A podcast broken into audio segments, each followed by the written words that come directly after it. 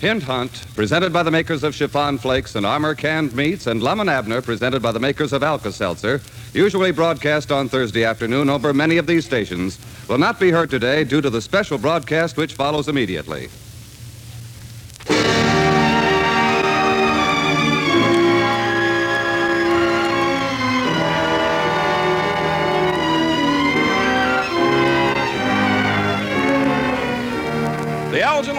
Company, makers of fine American watches for over 80 years, presents its sixth annual Thanksgiving Day greeting to America.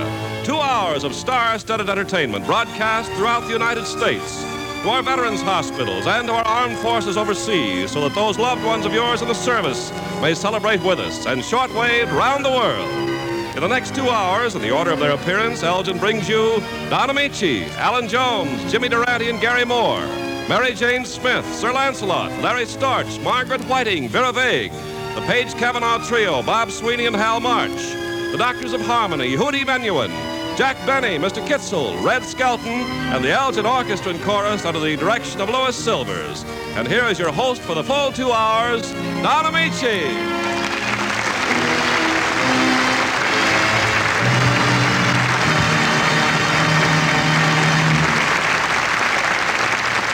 As a time honored greeting for this day, ladies and gentlemen, it's Happy Thanksgiving. And all the stars Ken Carpenter just mentioned join me and the Elgin Watch Company and the Elgin Jewelers in wishing you a very happy Thanksgiving. Many of them are old friends of yours, others are newcomers, stars of tomorrow. All join together to bring the warmth of their personalities and good wishes into your homes this Thanksgiving Day. For Thanksgiving, perhaps more than any other day we celebrate, is the holiday of home. A simple day without tinsel or fireworks, recalling the little things long remembered when the thoughts of those separated by the miles turn back to their beginnings, to friends and family, to home. In the spirit of Thanksgiving at home, Allan Jones sings, It's a Grand Night for Singing.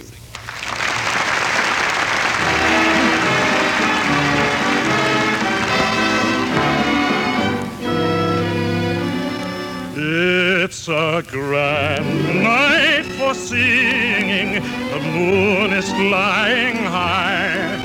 And somewhere a bird who is bound he'll be heard is throwing his heart at the sky. It's a grand night for singing. The stars are bright above. The earth is aglow, and to add to the show, I think I am falling in love. Falling, falling in love. Maybe it's more than the moon. Than the birds.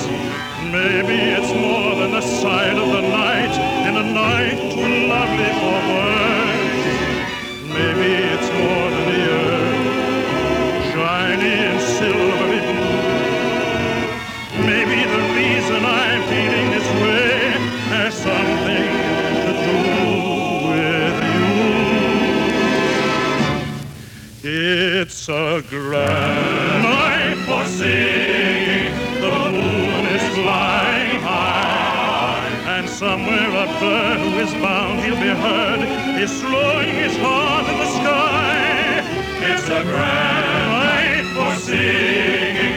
The stars are bright above. The earth is aglow, and to add the show, I think I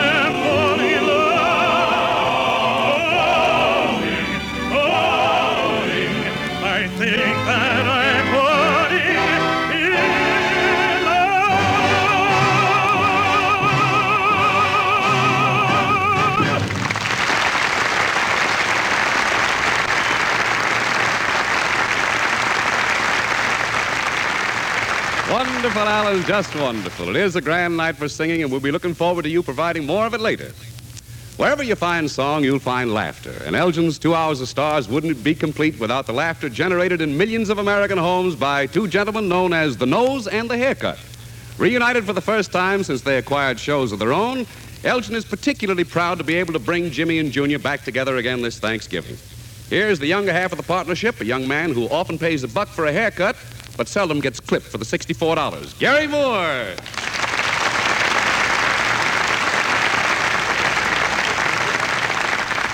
Thank you. Thank you. Thank you very much, Mr. Ameche. And good afternoon. Good afternoon, ladies and gentlemen. Awfully nice to be with you on this happy Thanksgiving. In fact, as the lightning bug said when he caught his tail in the pencil sharpener, I am delighted no end. Don, you wait right here. I'll go back and come in again. Huh? Garry, you're always welcome on the Elgin program. We're just so happy to see you. Well, I'm happy too, Don. In fact, as the lightning bug said when he caught his tail in the pencil sharpener, I'm delighted no end. Would you care to go around once more? Thank you, no. Tell me, Garry, what is that unpredictable mind of yours cooked up for this year's program? Well, Don, I thought maybe this year the people would like something sort of educational, you know, like like uh, well, like maybe a lecture or something. A lecture, huh? Like on what subject? Well, like maybe a special lecture for single ladies visiting our town for the first time, entitled "What to Do When Accosted on the Street by a Strange Man, and What Streets to Walk Down to Make Sure You'll Be." you think uh, you think something like that might be useful, Don? Well, uh, uh, yes, in a limited sort of way. But uh, how about something with more appeal for the masses? For the masses. Oh, for us, I've got the very thing. Movie gossip. Oh, you like movies? Oh, indeed I do. Don, I am, I am especially crazy about those pictures with one-word titles like shocked, lured, pursued, possessed. And next year, David O. Selznick is going to present the greatest of them all, What's it called? Pooped.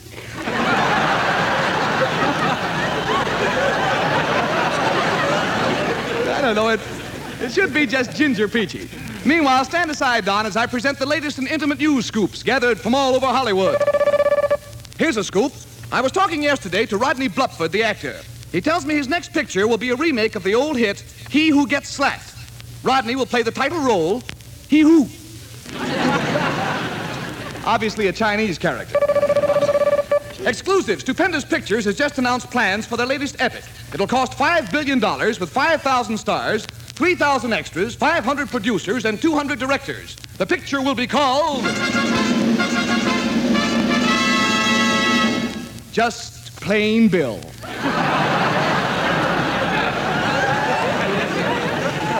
Attention!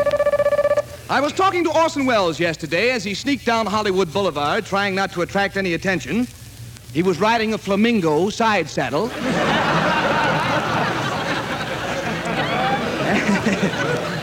and Orson tells me that he is going into the perfume business as a sideline. It seems that while on location in South America, he picked up several undiscovered rare odors. He has mixed them all together and is calling this passionate mixture Glendale.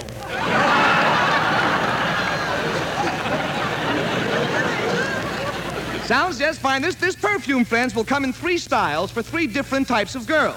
The first one is for very smart, sophisticated girls. It's called Yes. The, uh, the second perfume is for the more indefinite type. It's called Maybe. And the third type is for very dumb girls. It's called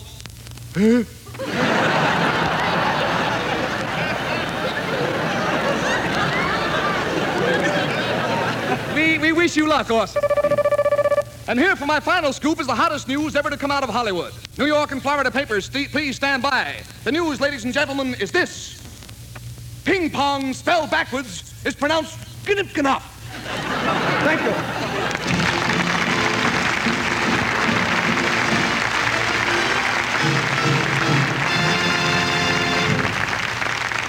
Garry, I don't know what I wouldn't give to hear that all over again. Well, thank you, Don. I wouldn't give anything either. Besides, I haven't the time, old man. I'm, I'm expecting a phone call. A phone call? Oh, from an old sweetheart? Don, you couldn't have phrased it more neatly. Hello, Elgin program. Garry Moore speaking. Hello, Junior. This is Jimmy. Jimmy Durante, we're on the air. Why aren't you here? I'm having such a good time I forgot, Junior. I'm at a big New Year's Eve party. Jimmy, New Year's Eve isn't for a month and a half. What are you doing there? Johnny Myers is picking up the checks, so we wanted to get started early.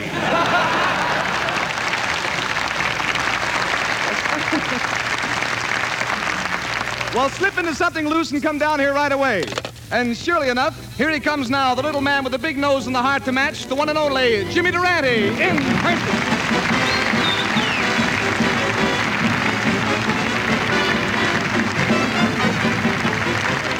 Start off each day with a song. Now, even when things go wrong, you feel better, you even look better. Stop the music, stop the music. Okay, you asked for it. No matter what you do to Evelyn, you just can't stop that magic violin. Ah, Schnozzle, seeing you across a mic again is like two weeks in the country. You're, you're my buddy boy. Likewise, Junior, you're my fudge cake. And you're my doll buggy. And you're my dream boot. In fact, you're the finest, dearest, truest friend a fella ever had. If you're listening, Russia, see how easy it is? Well, I, I don't want to appear maudlin, James, but I'm so overwhelmed to be working with you again that, well, Jim, I'm, I'm going to kiss you on both cheeks. I didn't know it was this serious. Here's my fraternity pin. That's how I, that's the way I feel like kissing you on both cheeks. Here now. First I kiss your left cheek. Now the right cheek. You should have remembered, Junior, it's quite a trip around my nose. The super chief said it's a must if you're traveling a scenic route. Well, the trip was worth it, James. I feel happier now. I do. Me too. In fact, Garrison, my heart is throbbing with congenial juncuity and palpitations of conciliatory tranquility that salutates my being with Compson uriate begulment of our spurious hug in annuity.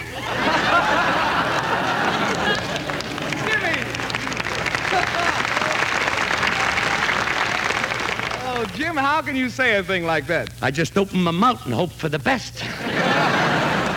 Well, I'm glad to see you the same old schnozzle. Tell me, James, what's what's new with you since we've been separated? Junior, things have been going from bad to bedlam. Yeah? For one thing, the new fashions the women are wearing leave me in a continual state of non-compass mental. You mean the, the fashions are bothering you, James? Incessantly. Why, just the other day I followed somebody down the street who was wearing one of these new outfits with padded hips and the extra broad shoulders. What happened? Congratulate me, Junior. I'm now engaged to a quarterback from USC. I know what you mean. No, those new long skirts are pretty terrible. You can say that again. Nowadays, every time I go into a restaurant, I order chicken, just so I can look at legs again. That's life, I guess. But say, Jim, I, I have a note on my cuff here to apologize to you. I'm, I'm sorry I was too busy to get to your party last night. I'm sorry too, Junior. The joint was a muck with, exu- with exuberant. I thought I could have went a little further without missing. Why, every big star in radio business was there. Bob Hope, Red Skelton, Joan Davis, Bing Crosby, Whirling Joe Pepperpoo. Whirling Joe Pepperpoo, what does he do that's so important in radio? When Portia gets tired of facing life, he turns her around. ah, Durante, don't bother looking back. Nobody can follow you. Sounds like quite a party, Jim. Tell me, did you um, did you invite any of the gang from your latest picture this time for keeps? Of a certainty, Junior. Esther Williams was there, and what a hunk of feminine pulchritude. Yeah? And besides, from being beautiful, she's doing all right financially, too. Yeah, Jim, but money doesn't really mean much to Esther. You know, just the other day I heard her say, you can't take it with you. Yeah, but with what she's got, I'd sure like to help her carry it. Anyway, your, your party was an unqualified success then, huh? yes, Junior, except for one thing. You see, next door to me, Atwater Kent was throwing a party, too. Mm-hmm. But Henry Wallace kept coming in and stealing guests from Atwater's party. Then he'd come in and steal guests from my party. Henry Wallace was stealing guests? Yes, he'd do anything to start a third party.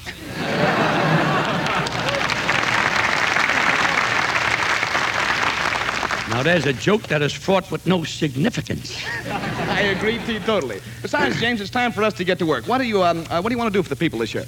With me, it's immaterial. Maybe they'd like a little music.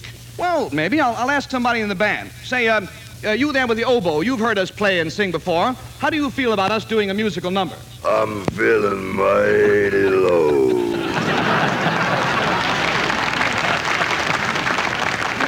That guy's tonsils should wear elevator shoes.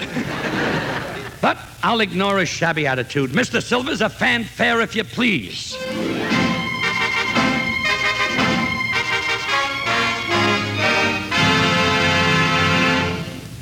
Ladies and gentlemen, I shall now sing a song at the piano, accompanied quietly by Garry Moore at the drums. Wait a minute, wait a minute, wait a minute, wait a minute, wait a minute. Mr. Moore, you have an eight bar rest. Would you like to try for 16? I, I'm sorry, Jim. We'll start from the pastafazul, Mr. Moore. All right. Soft. Soft. Say, I know a fellow, A fellow. a fellow who can make your life so mellow. Ah, so mellow. May I ask what that was, Mr. Moore? But frankly, Jim, I was trying to drown out the sound of that piano. You know, it sounds kind of peculiar. It does have a peculiar tone. I better raise the lid and look inside.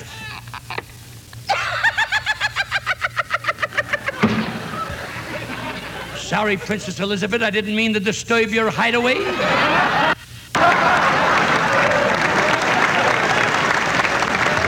We'll begin again, Mr. Moore. Here we go. There's one like him in every town. He's half a man and half a clown. They call him Briago. Could be mayor of New York or of Chicago. Umbriago. Razors came from Portland, Maine to San Diego. Junior, Junior.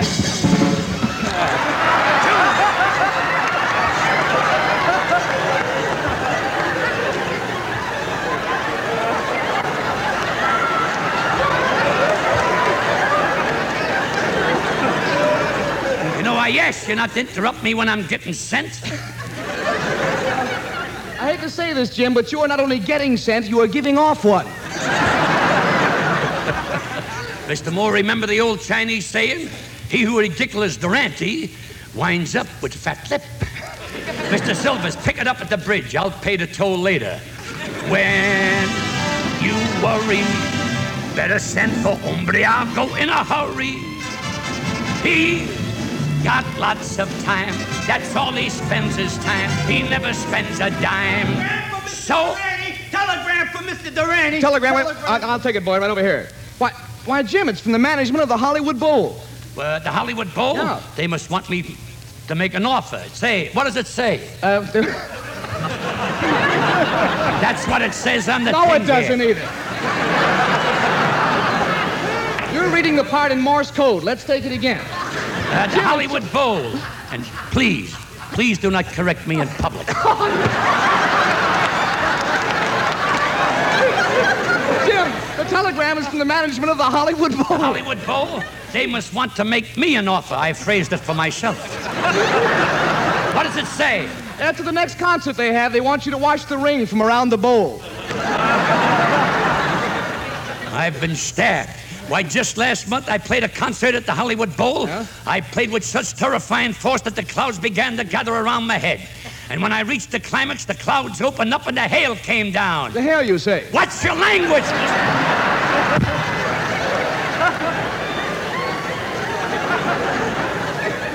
You know, you can be transcribed for a more inconvenient time. Continue, Mr. Silvers. So, when you feel low, better send for my friend Umbria. Let me hear that band. Umbriago could be mayor of New York or of Chicago. Umbriago. Razors came from Portland, Maine to San Diego.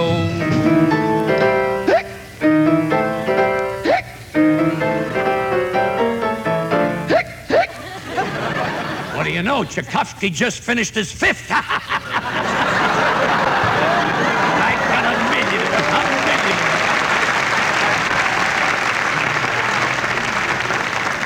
When you're worried, better send for Umbriago in a hurry. Say he's got lots of time. That's all he spends his time. He never spends a dime. Junior, Junior, Junior, Junior. I beg, I beg of you, Junior. Believe me, Jim, there is nothing I can do that's going to hurt this tune. Just a minute, you two. There's a man here with a message from the sponsor, Mr. Elgin. A message from the sponsor? Well, what is it? Raken zijn er vrienden, de zouden vieren een Remeson. Er is een bouwwaarder en een man die staan over de varens. Well,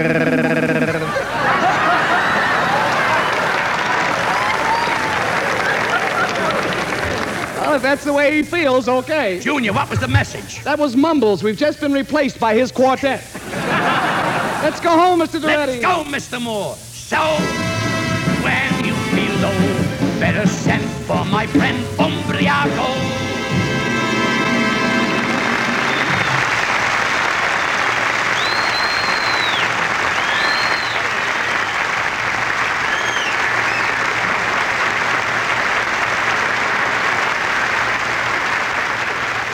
Oh, ah, that was great, Jimmy Durante and Garry Moore. Say, Ken, do you hear that? Don't tell me it's raining. Oh. Don, you know it couldn't be raining here in California. Our sound effects man is merely helping me illustrate for our listeners the little known fact that it can rain inside your watch. Yes, in spite of all possible protection, it can rain inside your watch, for there's air in your watch. When, like the air outside, it's humid and then there comes a sudden drop in temperature, a droplet of moisture can form inside the watch case, a miniature rainstorm. The result, sometimes very quickly, sometimes later, ping goes the mainspring, weakened by rust. But now Elgin watches have a miracle mainspring that will not rust. Not only rust proof, the DuraPower mainspring holds its springiness indefinitely for greater accuracy through the years. Elgin's new DuraPower mainspring actually eliminates 99% of watch repairs due to steel mainspring failures. Only Elgin watches have DuraPower mainsprings, and at no extra cost to you. Elgin with its beauty and style leadership. Elgin with its time to the stars accuracy. And now, Elgin's exclusive DuraPower mainspring. You can be sure the loved one you surprise with a watch this Christmas will be so much happier with an Elgin. Look for the symbol DP on the dial, the symbol of DuraPower mainspring. But uh, shop early for your gift Elgins. They're America's most wanted watches, and the demand far exceeds the supply.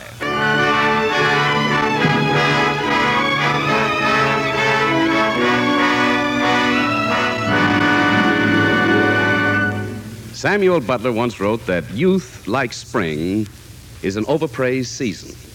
But if the success of child stars on the screen is any criterion, the record seems to prove the contrary. We think one of Elgin's brightest new stars someday might fill the shoes of Deanna Durbin and Kathryn Grayson. Just a little over five foot three, topped with golden brown hair, charming 15 year old Mary Jane Smith.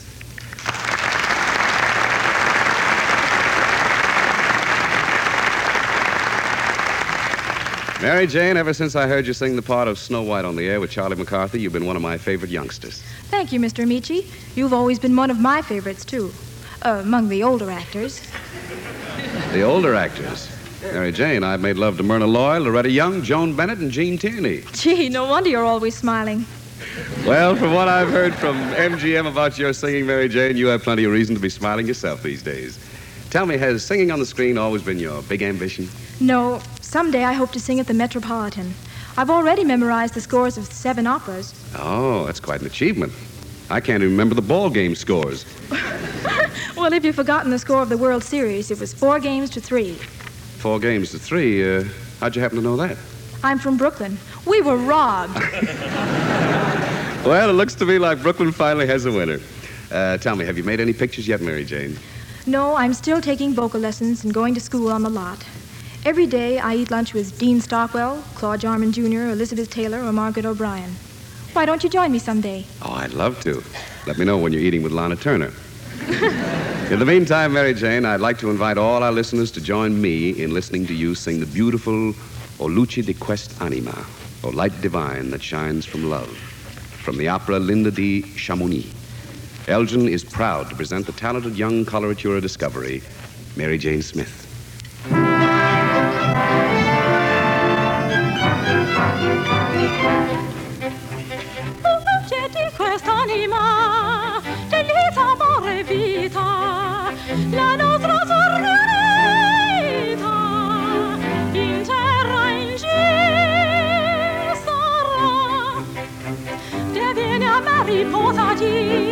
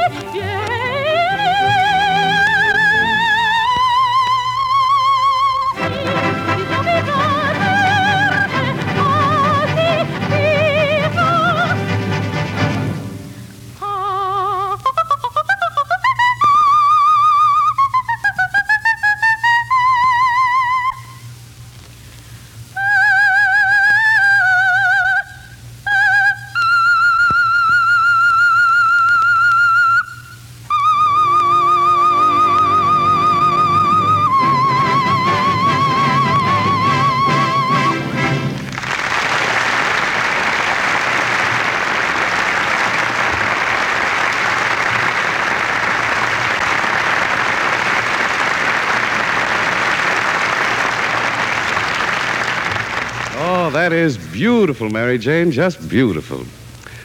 The music of America is as varied as its people, embracing the top tunes of Tin Pan Alley, the operas and symphonies of the Metropolitan, and folk music ranging all the way from Negro spirituals to the hillbilly music of the mountains. One of our most recent arrivals is calypso music. And with us today on Elgin's Two Hours of Stars is the man who introduced and popularized it in this country, Sir Lancelot.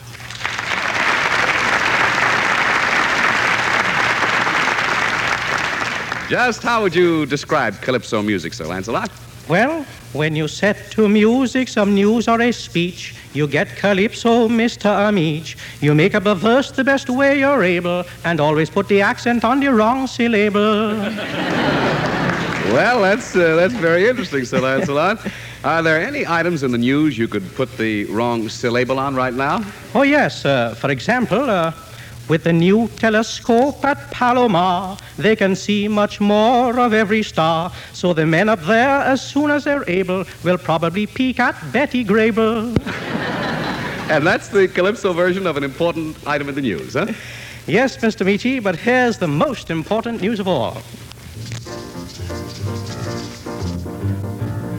If you are looking for a gift that will forever endure, an Elgin watch is perfect, you may rest assured. For in watchmaking circles, the talk of the hour is Elgin Miracle Mainspring Dura Power.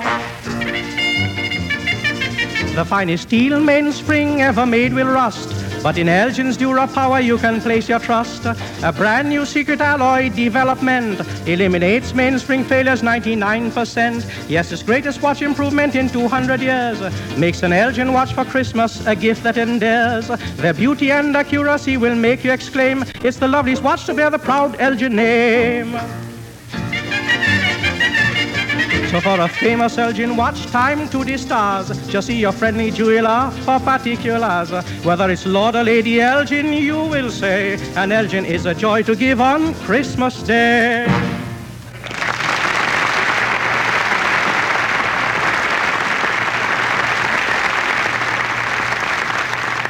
Thank you, Sir Lancelot.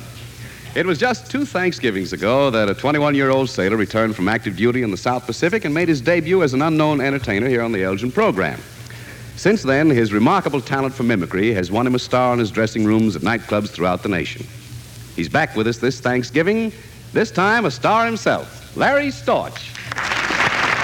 Keeping, keeping track of Larry today would be quite a task, for he's equally adept at impersonating James Cagney, Winston Churchill, Peter Lorre, Please, Mr. Ameche, don't even mention the name of Peter Lorre. In school, they used to say while the other children were erasing the blackboard, I was erasing the teacher. Everyone thinks I'm a treacherous, cold-blooded killer. Peter Lorre, a killer? Oh, that's nonsense. Of course you're not a killer. Why, I'd be proud to have you as a friend. Here, let's shake on that. That's wonderful, Mr. Ameche. Just a moment till I wipe the blood off my hands. The blood off of your hands. Well, then it's true. You are a killer. Yes, yes. But Humphrey Bogart here forced me to do it. Humphrey Bogart? Yeah, Humphrey Bogart, Ameche. we had a pretty tough customer. First, we bumped him off, and we tied a rope around his neck and hung him. And we took an axe and cut his head off. Well, how could you do such a thing? You know a better way to kill a turkey? Oh, kill a turkey? Oh, I thought you were talking about killing a man. What? For Thanksgiving? We tried that once, but it didn't work out. It didn't work out. Yes. No drumsticks. well, goodbye, Ameche. Oh, now, wait, wait just a minute, man. You're not leaving so soon. Uh, yeah, we got a date with some coppers down at the station house. They want to take a fast look at our identification papers. Well, will it take long? Oh, no, no. It's just a short pause for station identification. Um, yes, well, be sure to hurry back because the second half hour of Elgin's great two hour Thanksgiving Day Parade of Stars will start right after station identification. Uh, if this guy's leveling, Lorre, we better stick around. How about it, Carpenter? Is this a gag? Why, no, this is CBS, the Columbia Broadcasting System. The Elgin Watch Company's sixth annual two hour Thanksgiving Day greeting to America, our armed forces overseas, and the men and women in our veterans' hospitals and shortwave around the world continues with Don Ameche, Margaret Whiting, Vera Vague, Jimmy Durante, the Page Cavanaugh Trio, Bob Sweeney and Hal March, the Doctors of Harmony, Larry Storch, Yehudi Menuhin, Jack Benny, Mr. Kitzel, Allan Jones, Mary Jane Smith, Red Skelton, and the Elgin Orchestra and Chorus under the direction of Louis Silvers. Again, your host for the full two hours, Don Ameche.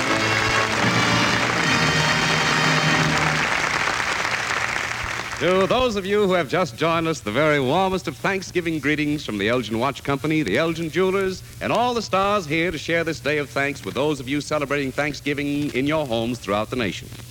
Some of our stars were on hand that first Thanksgiving after Pearl Harbor, when Elgin's Two Hours of Stars was a greeting to our boys and girls far away and lonesome overseas in the service. Last Thanksgiving, one of our newcomers was a young lady on her way to fame via the jukeboxes. Today, she's an established radio and recording star. Elgin congratulates and proudly presents Margaret Whiting.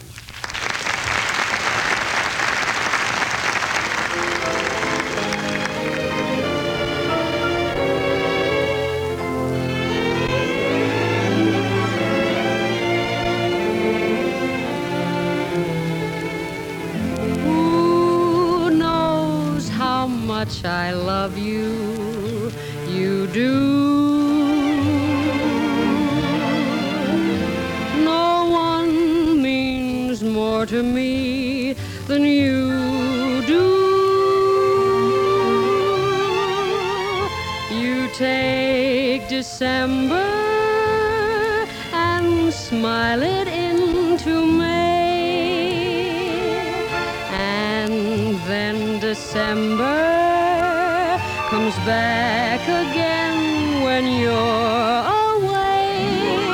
Who has a charm that very few do?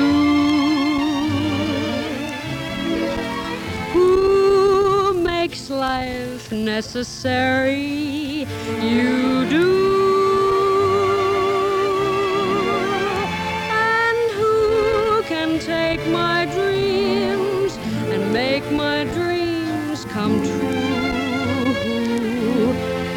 Give me three guesses, one will do.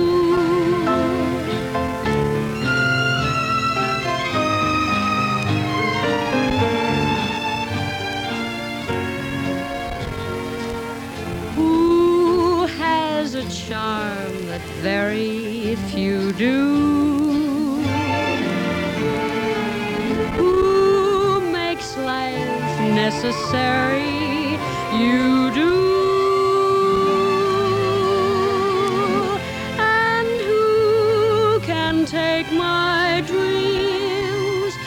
make my dreams come true?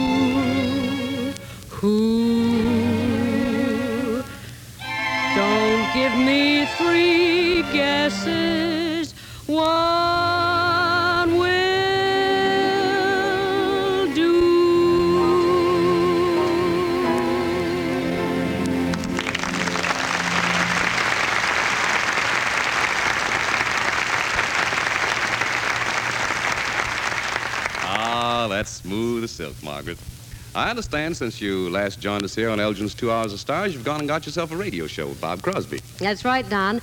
Bing has Barry Fitzgerald and Bob is me. Bob introduced you to Bing yet, Maggie? Oh, yes, we met just a few days ago. I was helping Bob pick out a set of trains for his kids when we ran into Bing. Bing was buying a train, too. Oh, really? Which one did uh, Bing buy? Well, I think it was the Union Pacific. Sometime you want to watch him pick a Thanksgiving turkey out at Santa Anita. Out at Santa Anita? Yeah, he makes the butcher race his eight best birds around the track before he picks the winner. Well, I hope that's not your system, Don. No, I'm the old-fashioned type, Maggie. We get our bird right from Rice's farm. You know, one of those overstuffed old turkeys that runs around all aflutter and excited, tail feathers sticking out and gobbling. Oh, that's an Vera Vague!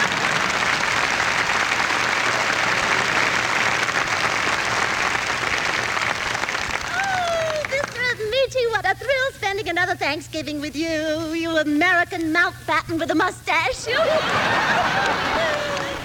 one look at you, and I know I have plenty to be thankful for. Yeah, I can see you're making the most of every moment while Bob Hope is away. Oh, yeah? Well, you know the old saying, when the cat's away, the mouse will play. And you think of yourself as being a little mouse. Uh, well, I must be. Every man I meet tells me to keep my trap shut. But, but don't mention Mr. Hope, Mr. Ameche. All he ever thinks of anymore is teeth. Everyone on his program was so embarrassed when he heard that made that terrible faux pas at Princess Elizabeth's wedding. My goodness. Really, what did he do? Oh, when he heard Elizabeth wore a crown, he tried to get her to brush it with Pepsodent.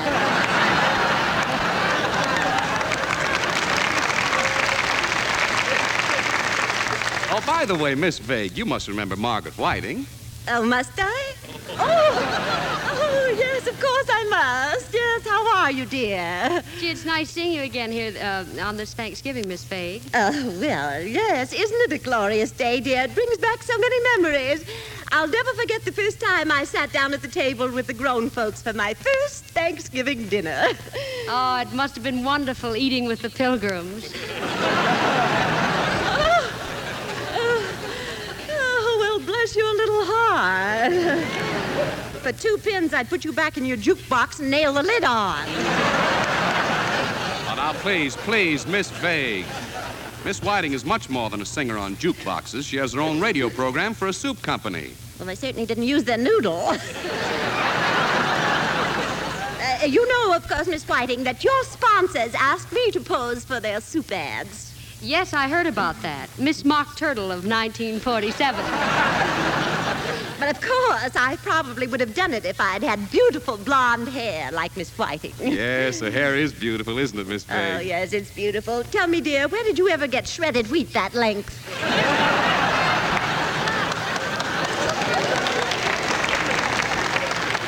Now, Miss Vague, aren't you forgetting today is Thanksgiving? Oh, oh, oh, you're right, Mr. Ameche. I'm sorry. I'm sorry, Miss Whiting. After all, we girls have to stick together if we expect ever to take over this man's world, don't we? Women are taking over? Oh, certainly, Mr. Ameche. Today, women are doing everything that men can do. Today, we even have women bus drivers. Well, hooray for women bus drivers. Today, we have women lawyers. Hooray for women lawyers. Today, we have women doctors. Hooray for women doctors. In fact, today, there's very little difference between men and women. Hooray for the little difference. Don,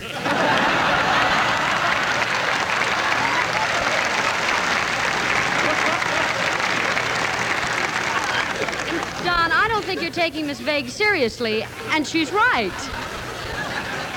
Well, of course, Mr. Ameche. Of course, I'm right. And now, don't you be surprised, Mr. Ameche, if we even have a woman president one of these days. I'm seriously thinking of running for the office myself. You mean you mean you want to run the country? You want to rule the roost? Well, certainly, if it's got the right kind of rooster. I suppose as a candidate you have a broad platform. Well, let's not get. Per- oh, oh, yes, a broad Yes, you know, like two chickens in every pot, two cars in every garage. Oh, I've got a much better platform than that. Two Gregory Pecks on every sofa. oh, I can just picture the the day of election.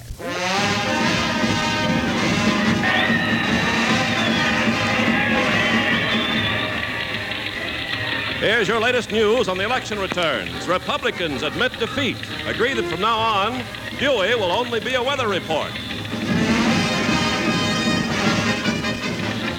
Latest report from Washington Democrats admit defeat. Truman fails to sweep country. Vague cleans up.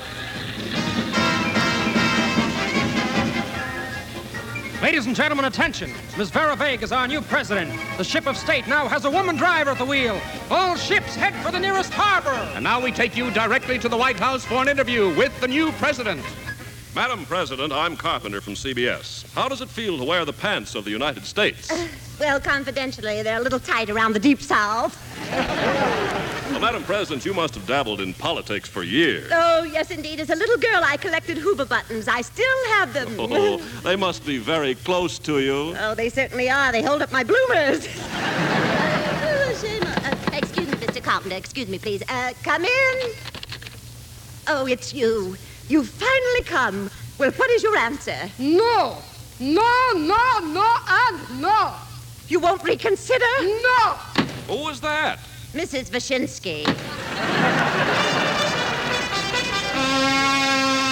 I must remember to get a new hanky. My bugle was a little out of tune. Why, it's James Durante, my Secretary of the Treasury and Guardian of the Exchequer. Where have you been? I've been getting dressed for our meeting. Don't I look like I just stepped out of Bond Street?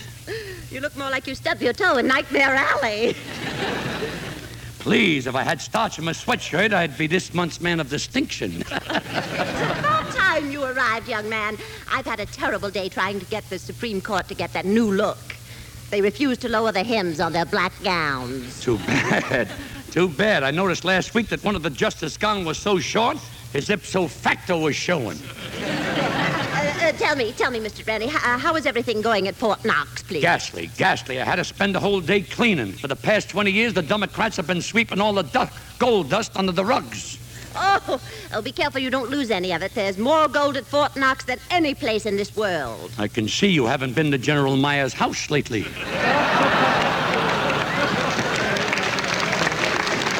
But I'm afraid, I, but I'm afraid I'm digressing.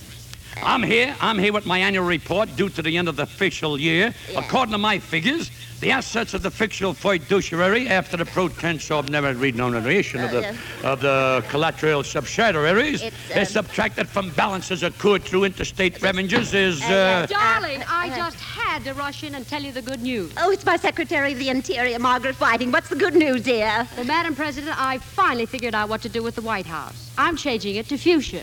Oh, wonderful, dear, wonderful. White always brings out my bag. the assets of the official fiduciary of the Yeah. partial depository. Uh, You can't say good. I'm not trying. Indicates the monetary collateral provided at Bretton Woods. Yes. I'm a little in the woods myself here. When total against allowances accrued in lieu of liabilities. And another thing, darling, is provided in the vague plan. I'm sending hair curlers to Africa, lipsticks to the Eskimo, and face powder to Saladonia. Uh, Saladonia, where's that? Well, it's a very small country. The people don't smoke, drink, or neck. Uh, no wonder it's such a small country. One more interruption from you dames and I'll filibuster. Oh, go fill your buster somewhere else. We're discussing important things now. It- it's humiliating, but I warn the country. Put a dame in the White House and what have you got? A gushing, a gassing, and a gapping. No time for anything but blabbing. You have this wonderful country right up the creek. You do nothing but gossip all day. Hooey, plain old hooey. We're as good as Taft or Dewey. We will lower taxes soon as we get back from Saxes. Picking up a bargain. Gashin, a gapping, and a gassin'. We need an Heiser or a Stassen. We'll start a Senate investigation, and then We can start in uncapping of them.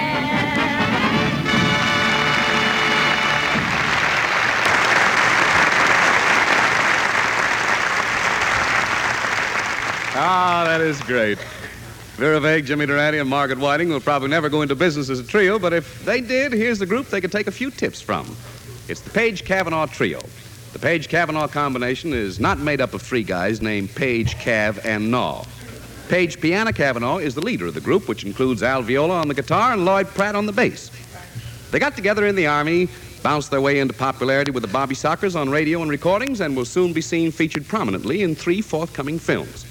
Here they are, the Page Cavanaugh Trio and Okle Baby Dokle. Now, translated into English, this means Okle Baby Dokle.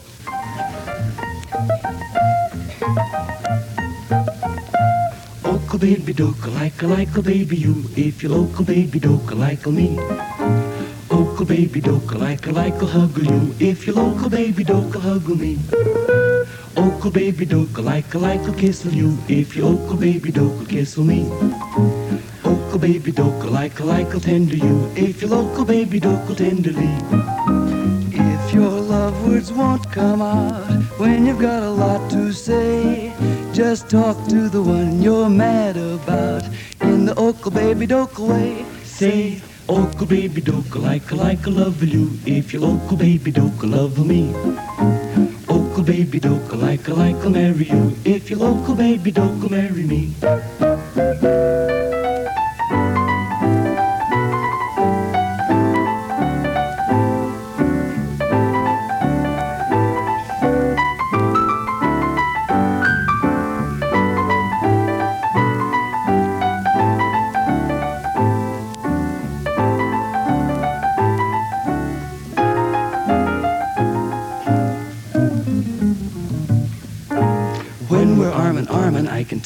You charming in the charmingest way, the charmingest way.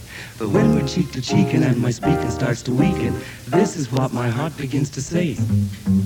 Oka baby doka like a like a baby you, if you local baby doka like a me. Oka baby doka like a like a hug you, if you local baby doka hug me. Oka baby doka like a like a kiss you, if you local baby doka kiss me.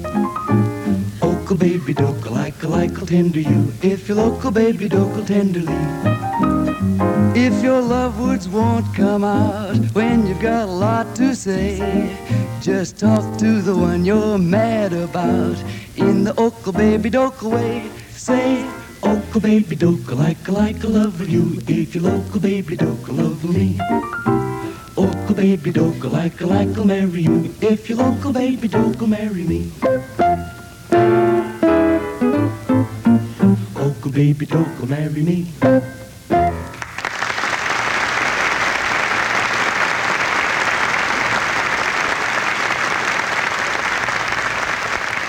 Ah, that's wonderful, man. Page, I don't think you learned to play that way in the Vienna Institute of Music. No, uh, Don, as a matter of fact, I went to Kansas State Teachers College. Flunked everything but advanced calculus. Well, how'd you avoid flunking advanced calculus? I didn't take it. Well, you might have slipped as a student, but you've certainly chalked up enough successes since then. How about an encore? Well, Don, this being the Elgin program, I think we have just the thing. Well, then let's get to it. She had 29 Cadillacs, 29 sables from Saks. But there was something she missed with no Elgin on her wrist. The lady from 29 Palms. She had watches that couldn't compare, constantly under repair. Because the winders were busted, the mainsprings were rusted. Poor lady from 29 Palms. Then one day she heard about Elgin's and Dura Power mainspring design, eliminating all rusting. She put in her order for 29. The lady was really no sap. She sold all her autos for scrap. And now her 29 fellas are holding out their arms to the lady from 29 Palms. Now they've got time on their hands. It's an Elgin so grand. Don't need the lady from 29 Palms.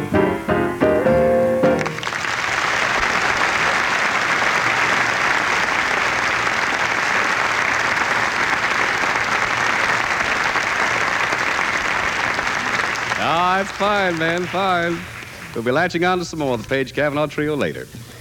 Most of the established radio favorites who jump through a hooper into your home each week are entertainers who've been at the top for 10 or 15 years. But there are many newcomers making their bid to gain a foothold on radio's ladder of success. Two such men are Bob Sweeney and Hal March.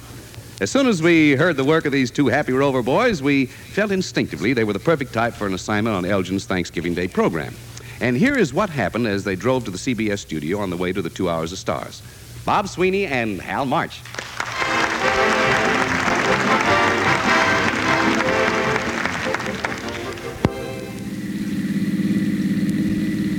Well, Bob, this is the big day, right? It sure is, Hal. How do you feel? A little nervous. Well, you shouldn't be, Bob. The, the trouble with you is you don't have any poise, any confidence. What is it that gives a man joie de vivre, savoir faire, Roubain bleu? Parlez-vous? Oh, I don't know about you, but strawberries do it to me. Well, just relax. You'll be all right, Bob. Uh, what are we supposed to do on this Elgin show, Hal? Well, Bob, you know how in baseball, when the bases are loaded, they send in the cleanup man to win the old ball game? Yeah. Well, Don Ameche told me that's us. Oh, that's swell. That's only fitting. Oh, wait, here's the studio, Hal. Good. Now keep your eye open for a parking place. Okay, Hal. Let's see now. Oh, there's a place, Hal. Huh? Oh, There. swell. Yeah. A little small, but I think I can squeeze in. Well, hold it, Hal. I'll get out and I'll direct you. Fine, go ahead, Bob. Okay, Hal. Now, now cut your wheels in and come back. All right. Back some more. Come on. Back, back. Back, back, back. Come on. Back, back, back.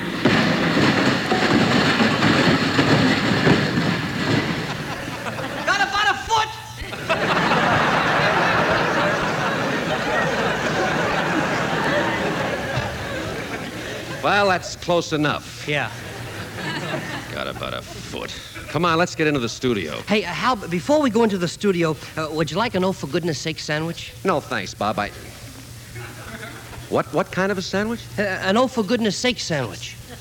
What kind of a sandwich is that? Oh, it's two pieces of bread with a piece of bread in the middle. Oh, for goodness sake! See, that's what everybody says. Come on. Hey, hey uh, let's just cut through the lobby here, huh? All right. All right. I'll hold it, Bob. I want to check myself over before we go in. All right, well, here's a glass door over here, Hal. Oh, fine. Let's see now. There'll probably be some movies. That... Oh. Oh, there you are, March. Oh, yes, I agree with you. You beautiful bronze Apollo, you.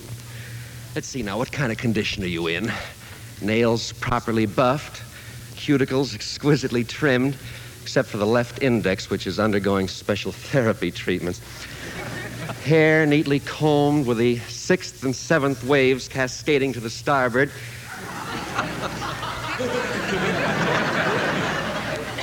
Teeth dazzling white. Hey, Hal, how do you keep your teeth so white? It's just an effect, Bob. I have a dark mouth. and the uh, the tie, just the right amount showing below the collar. There. Oh, March, March. Heaven sent you down for me to love. Ooh! Uh, uh, let, me take a look at myself, Hal. All right. Let's see now. Fingernails, all chewed off. Hair, not much. Tooth, dazzling white. With just the right amount showing below the gums.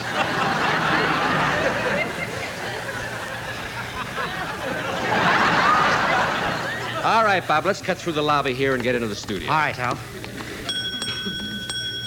Gosh, there certainly is a crowd in the lobby today, Yeah. isn't there? Hey, you know, Hal, every time I walk through this lobby with you, uh, I just get so proud. Oh, come now, Bob. No, no, honest, Hal. I'm so lucky to have a partner as smart as you. It's really a privilege. No, Bob, really. No, a- and, handsome, too. But, boy, you're- you're about the handsomest man in Hollywood. Cut it out, Bob. Not the handsome in the snow. Really, and the best actor, too. Handsome and smart, and, and the best actor in the world. You're just wonderful. Get my hat, Bob. It flew right over there. Here you are, Hal. Thank you. Yeah. Well, kid, there's the studio. Now, when we get in there. Oh, just a second, Bob. Here come some friends of mine. Oh. Hiya, haircut. We're on the Elgin show today. Well, who is that, Hal? Garry Moore, the haircut, Bob. Oh. Hiya, voice. Bob and I are on the Elgin show today. Who, who's that, Hal? Frank Sinatra, the voice, Bob. Great guy. Hiya, Nose. Doing the big Thanksgiving show today. Who- Who's that, Hal? Jimmy Durante, the nose, Bob. Hiya, Fanny!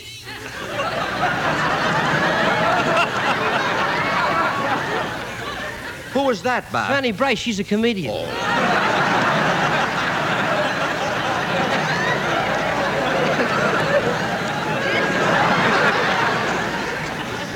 Come on into the studio, Bob. Okay. Oh, well, where is he? Where's Mr. Ameche? There he is, Bob, right over there. Oh, Oh, Don. Don, boy. We're here. Oh, oh, you two finally got here. I was a little worried. Well, never mind, Don, boy. We're here. The old cleanup team. Who do we follow? Well, the next stars are the uh, Doctors of Harmony, and then there'll be Yehudi Menuhin, Jack Benny, and Red Skelton. Gotcha, Don, boy. Bob? Got him. Then, as we go into the wind-up, I come on for my good night. You got it? Gotcha, Don. Bob? Got him. Then the announcer takes us off the network. Takes us off. Bob? Got him. Good. And everybody goes home to their Thanksgiving dinner. Then you come on.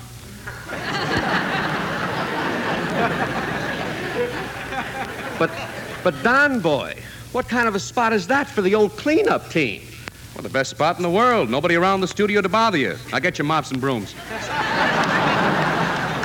Mops and brooms. Bob. Got him. Oh, no.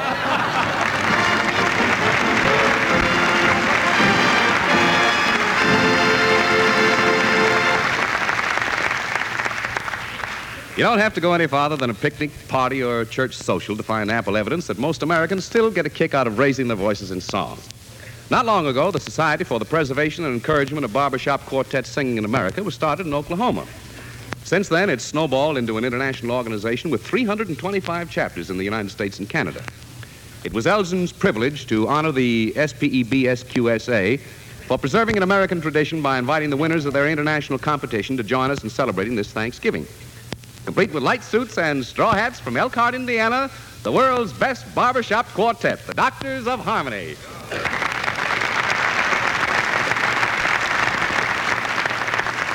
Say, tell me, how did you boys happen to hit on the light suits and straw hats? We wear 'em for luck, Don. We were discovered singing at a summer picnic wearing these outfits. Now, it's a lucky thing you weren't discovered singing in the shower. There's just one thing I don't get. Why do you call yourself a barbershop quartet? Goes back to the good old days, Don. The customers waiting for a barber got together and sang. Well, did they always sing in quartets? No, I sometimes understand it sometimes took a fifth to get them started. Yeah, I, uh, I see what you mean. And out of this came today's Society of Barbershop Quartets. Yes, only nowadays the object is to blend harmony and chords better than any other group. Sometimes we have as many as five harmonizing notes on one chord. And you always sing unaccompanied without uh, piano or orchestra? Yeah, I think that's why we've never gotten a Christmas card from Petrillo. Well, I think you get plenty of Christmas cards. After all, our friends listening in at home have heard your medley of old favorites. Elgin presents The Doctors of Harmony. I had a dream,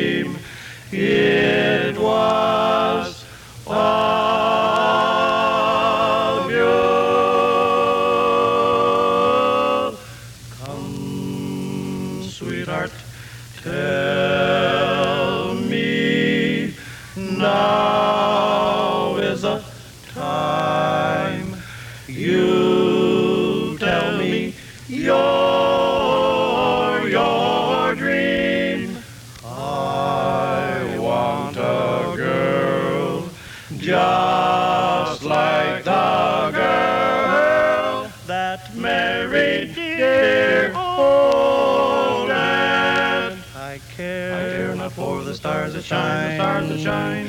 I dare, I dare not hope to e'er be thine, to e'er be thine. I only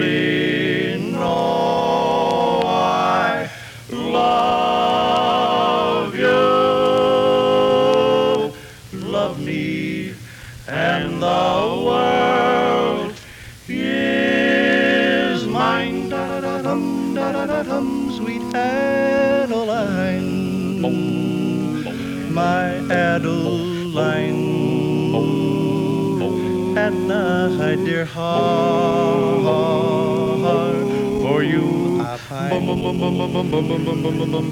In all my dreams, your fair face beams.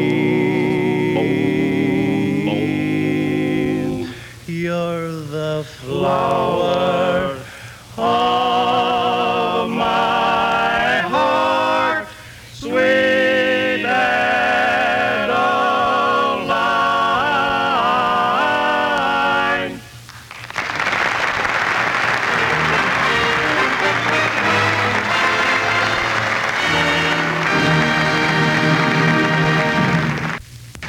you, Doctors of Harmony. That was grand. Oh, Don, Don Ameche. Oh, Don, my boy. there you are. Don, in keeping with the festive spirit of the day, I have stopped by to wish you a very happy Thanksgiving. Or have you forgotten me? Forgotten you? Why, Frank Morgan, I couldn't forget you any more than I could forget Larry Storch. Where you headed, Frank? All the same place everybody else is headed this time of the year, Don. I'm rushing home to a Thanksgiving dinner, and I can hardly wait to get at the bird. Can hardly wait to get at that old turkey, huh? Can hardly wait to get at the old crow. Oh, now, Frank, you're not serious. You are having a turkey, aren't you? no, Johnsy, no. Turkey is so expensive this year, we're having weasel. Weasel? Yes, I'm preparing it myself. It's quite an art. you have to keep it very moist before you cook it. Well, so long, Don. Frank, Frank, where are you going? Uh, out to wet my weasel. Ah,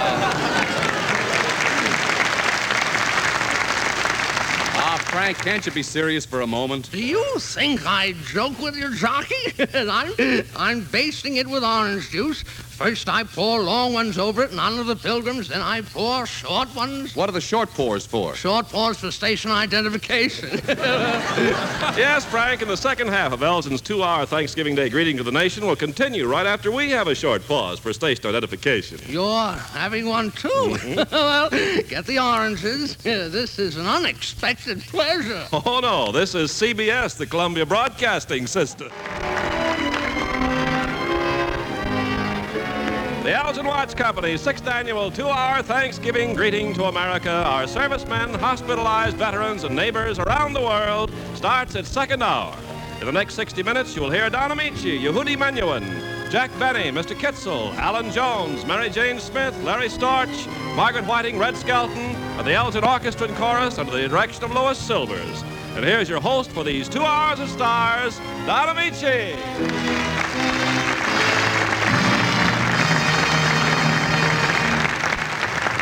On behalf of all the stars gathered here in Hollywood today at the invitation of the Elgin Watch Company and the Elgin Jewelers, may I say it's a privilege and a pleasure to be sharing this Thanksgiving with so many millions of other Americans. For Elgin's Two Hours of Stars has become an anticipated part of America's Thanksgiving tradition.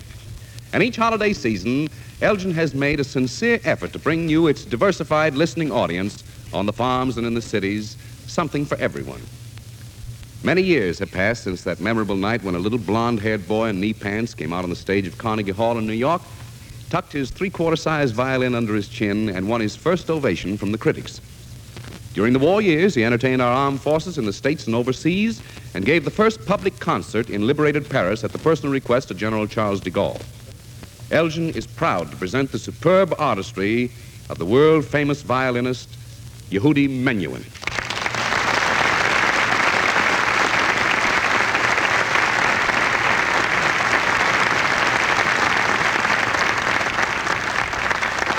Accompanied by his sister Yaltah Menuhin, Mr. Menuhin plays Habanera by Sarasate.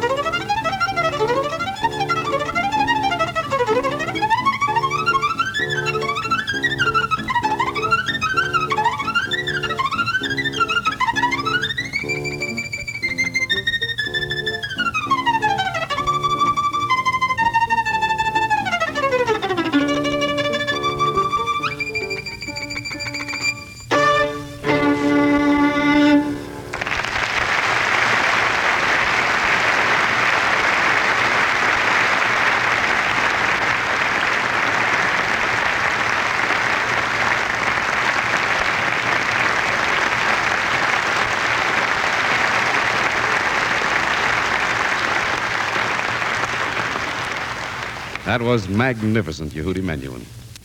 It is truly a remarkable occasion when radio is privileged to present the brilliant genius of an artist such as Yehudi Menuhin. To bring two artists of such distinguished caliber and stature together on the same program is almost beyond the scope of the imagination. This Thanksgiving, the Elgin Watch Company has accomplished the impossible. Elgin is privileged to present a musician whose work has been the talk of the music world.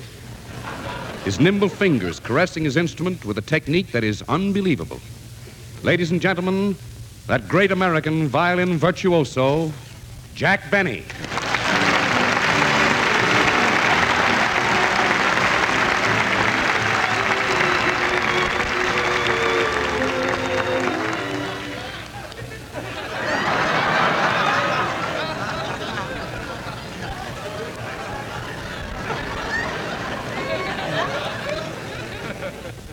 Thank you, thank you, Don Ameche.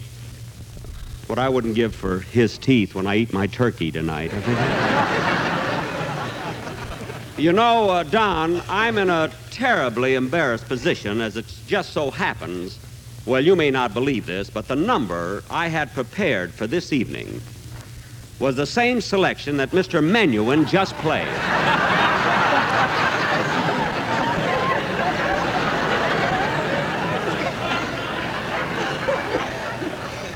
Really, I, I don't know what to do. Well, Jack, I- I'm awfully sorry about this situation. It just happened, that's all. Well, it seems to me you should have planned your program a little better. I mean, if you invited me, you certainly didn't need Mr. Menuhin.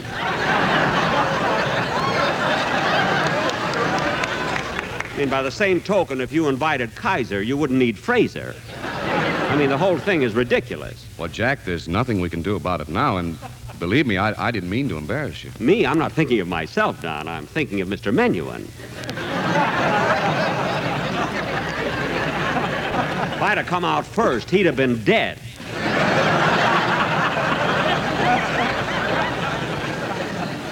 Well, anyway, ladies and gentlemen, as long as I have to play on the program this evening, I'd like to point out that Mr. Menuhin's violin and mine are entirely different. You see, uh, Mr. Menuhin has a Stradivarius, while mine happens to be an Eastern Columbarius Broadway Ninethius.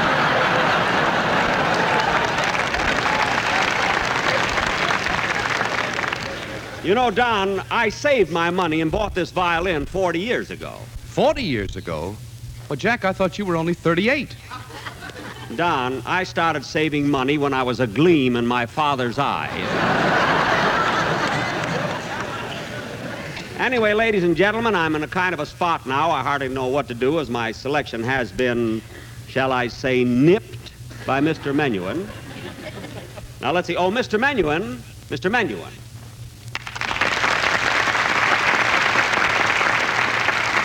Yes? Uh, Mr. Menuhin, I'd like to introduce myself. My name is Benny. Benny? Yes, Jack Benny. Jack Benny? Oh, yes, how stupid of me not to recognize you. How's Ida?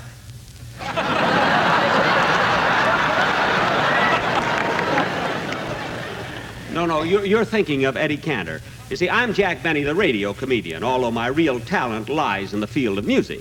And incidentally, I want to congratulate you on your rendition of uh, Habanera. Thank you. I know that comes from your heart. Yes, which I intended to play myself. I'm sorry that happened. If you had spoken to me before the program, I would have certainly substituted another number. Well, it doesn't really make any difference because I have other numbers up my sleeve too, brother.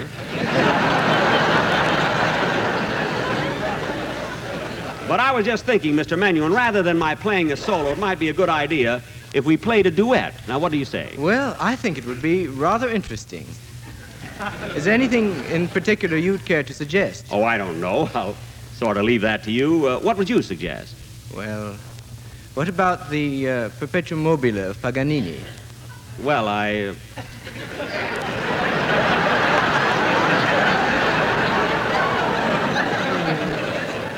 what was that? Uh, what was that, Mr. Manuel? Uh, Paganini's Perpetual mobile. Perpetuum Mobile. mobile. That's mobile. correct. Yes. Well, we're back to Kaiser Frazer again. well, to tell you the truth, Mr. Manuel, that song has been done to death. Isn't there, um, isn't there something else you can suggest? Huh?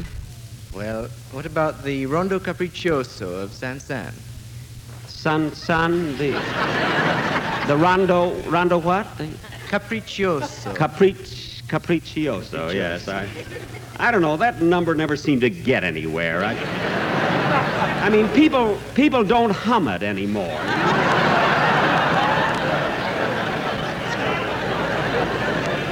Look, uh, Mr. Menuhin, how about our playing Love in Bloom?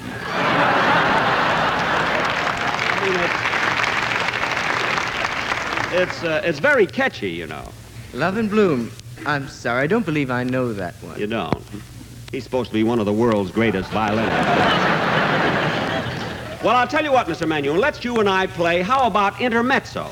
Uh, How would that be? That would be fine. Good, good. Now look, you take the first strain, I'll take the second, and we'll alternate through the number. You see, then there's a place in the middle where we play together in harmony. Now, you take the first strain, Mr. Menuhin. All right? Yes, Mr. We, we better tune up, I though. I think it'd be a good idea. We... Could I have A, please?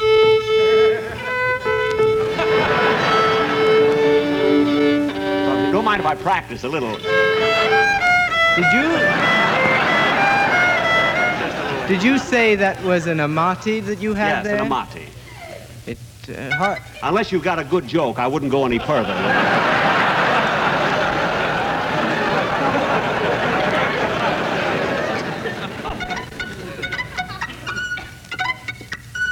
Is that the only violin you have? Oh no, no, I have two. Is that is that your your only? No, I also have a Guarnerius. Oh, a Grenadiers besides a Stradivarius. I see. Well, Yeah. I have uh, two violins too. You know, I play both of them. Both of them? Yes. Both of them together? Yes, yes. Oh, yes, that double chin. I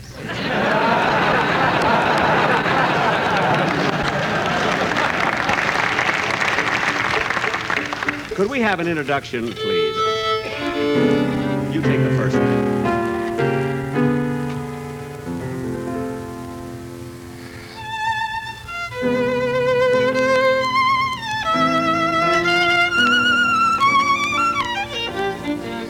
I'll take it from you.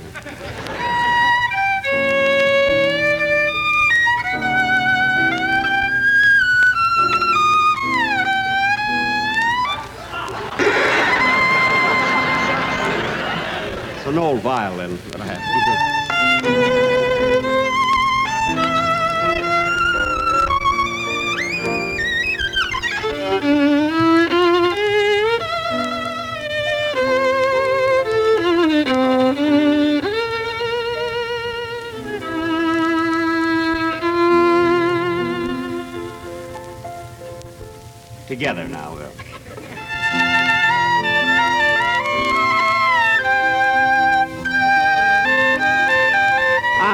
Can you tell the difference?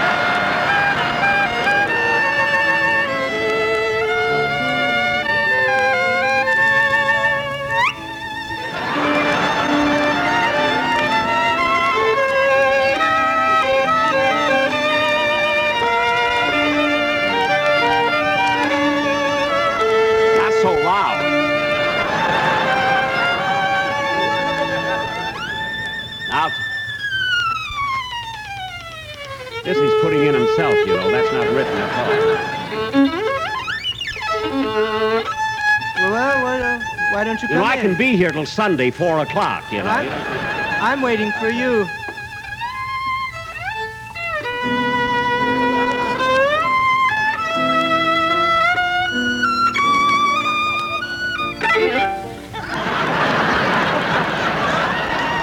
You don't do that fast, you're dead, you know.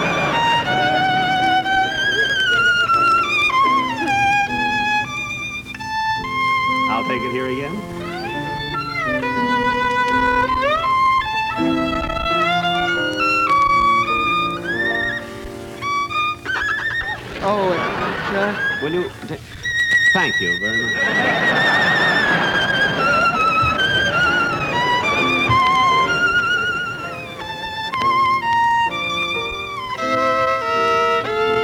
Mind if I join you here? oh, please.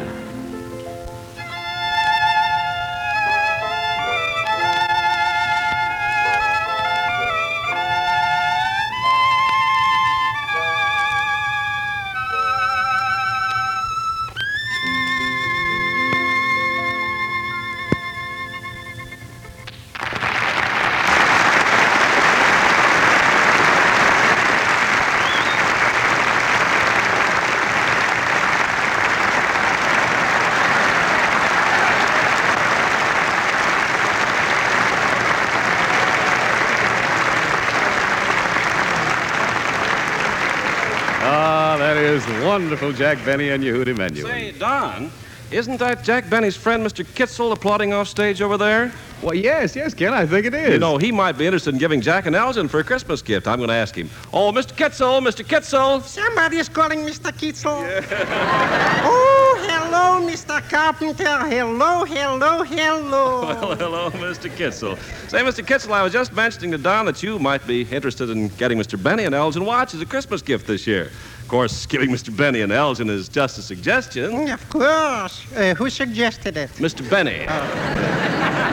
I'm sure you'll agree, Mr. Kitzel, it's an excellent idea. Excellent, excellent, yes. You know, Elgin now features the exclusive DuraPower Miracle Mainspring.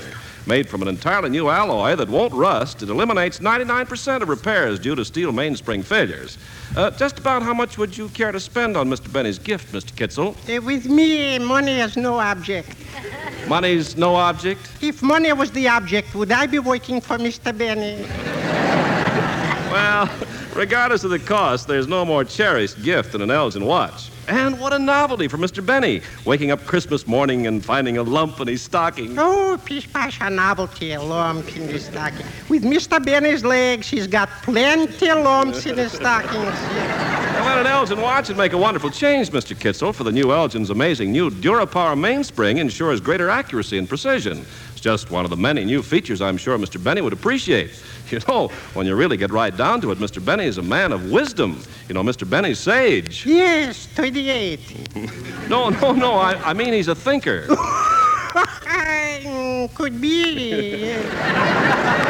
Well, I don't have to say another word, Mr. Kitzel. The new Elgins speak for themselves. A timepiece that's unexcelled for beauty and skilled craftsmanship. You right, Mr. Carpenter, you right. You know who wants a pickle in the middle with the mustard on top for an Elgin watch for Christmas? I am going to a shop. Say no more, Mr. Carpenter. You sold me on the idea, and I'm rushing out right now. To buy an Elgin for Mr. Benny? No, to buy an Elgin for Mr. Kitzel. Goodbye, Mr. Carpenter.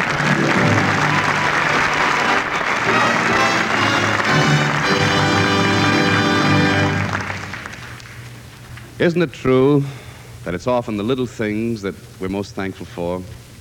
Touch of a hand, kind word, memories shared with somebody you love.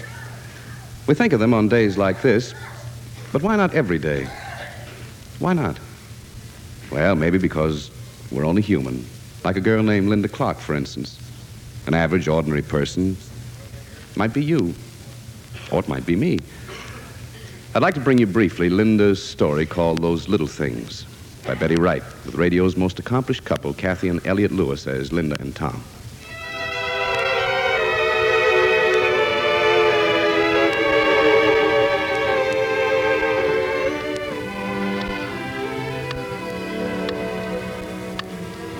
Linda had no way of knowing that today might be her last on Earth. But I knew because, well, I'm her guardian angel. I tried to help her make it a good day, every passing minute of it. But let me show you the kind of trouble we guardian angels have, because already the clock is ticking off the seconds in what may be the start of Linda's final day on Earth. She and her husband Tom are still asleep. Hmm? Hmm. Linda? Linda? Hmm. Seven o'clock. You want me to put the water on for coffee? Mm-mm, I'll do it. Okay, honey, I'll run in and shave. You sure you don't want me to get things started? No, thanks, Tom. I'll be up in just a second. Just a second. Just a second. Tricky little things, those seconds. Have a way of getting by before you've done the things you meant to. Because Linda meant to get up and get breakfast. And to Tom, who's in there shaving, it could make a lot of difference. He's got a problem on his mind. He wants someone to talk to. He wants sympathy, advice. That's why I tried at this point to get through to Linda. Linda. Linda, get up. Make him a cup of coffee and some fried eggs. Let him talk to you. He needs to. Let him tell you about that deal he's worried over. What do you say, Linda? Hmm? Mm. But Linda didn't hear me. Those extra seconds that she spent in bed, they put her back to sleep again. It wasn't until Tom stopped to give her a gentle goodbye kiss that she awoke. Hmm. Tom. Tom, what time is it? 7.30, honey. Oh, Tom, and I didn't get your breakfast. Oh, that's okay. I can always grab a bite downtown. Linda, you remember that man from Wichita that I hoped to close a deal with? Well, something's come up that's got me kind of worried. What did you say, honey? I'm sorry, I was half asleep. Well, that deal I was telling you about on Saturday. Oh, Tom, if it's 7.30, aren't you going to miss your bus? Well, I can always take a. Well, yeah, I guess you're right. Go back to sleep. And so, Linda, you went back to sleep and let another span of precious seconds pass. While Tom went to town with his unsolved problem on his mind and gulped a cup of coffee at the drugstore. And what did you do? You finally got up, bathed, dressed, had yourself a waffle, three slices of bacon with your egg, two cups of coffee. No wonder you're putting on a little weight, my dear. Then you made up your shopping list. Oh, what'll I have for dinner? I really ought to get something special that Tom likes. That's right, Linda. Make it up to Tom for not getting his breakfast. Now, let's see. He's always crazy for those French fried onions and a lean roast. Oh, the roast takes so much watching, takes so long to cook. I'll get something else that takes less time. Time. What's time for? Except to make some other person happy. Every precious second of it. Time isn't something that you save. It's something that you give. But anyway, you started for the store. On the way, you had to pass Mrs. Weber's house. Mrs. Weber had been sick in bed for three months. You had yet to visit her. And so I told you, Linda, drop in and see Mrs. Weber. Her house is just ahead. She's lonely, Linda. It's not easy being bedridden. She'd appreciate a visit. Oh, dear, I suppose I ought to stop in and see Mrs. Weber. That's a good girl, Linda. She'll wonder why I haven't been in. She came to see me when I was sick. Yes, she certainly did, and brought you flowers. Of course, she didn't have anything to do but visit.